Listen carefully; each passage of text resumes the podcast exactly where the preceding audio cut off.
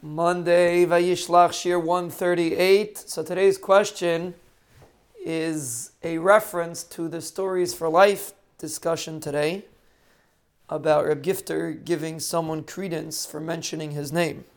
And apparently it was a schus for him in Shemayim. So we don't really know how Shemayim works, but apparently mentioning somebody's name, especially if he had an influence on you, is apparently a schus. That's what we see from the story. Now, the reason why you don't necessarily mention your Rebbe's name or a parent's name or a grandparent's name is because that could be automatic. Since you're a production of your parents and your grandparents, so the schusim could be automatic even if you don't mention their name necessarily. But someone else that was indirect, like in the story that we discussed, so that could be that mentioning a name is a benefit. And like Lamashal, one of our listeners reached out, is there a benefit to, let's say, mentioning or writing a name on a building, putting a name on a building, put a name on a sefer, or something like that?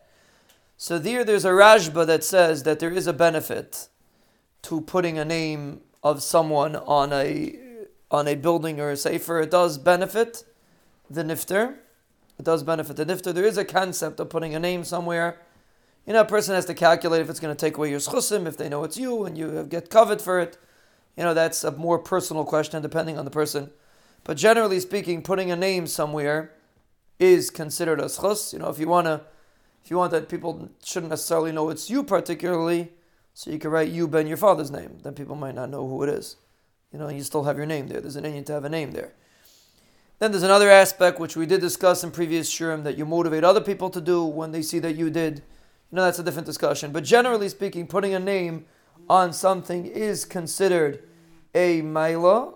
From the way the Rajba says, it is considered a maila. Put it on a sefer, put it on a building. It is considered apparently a maila. Again, we're not discussing the covet aspect. We're discussing objectively.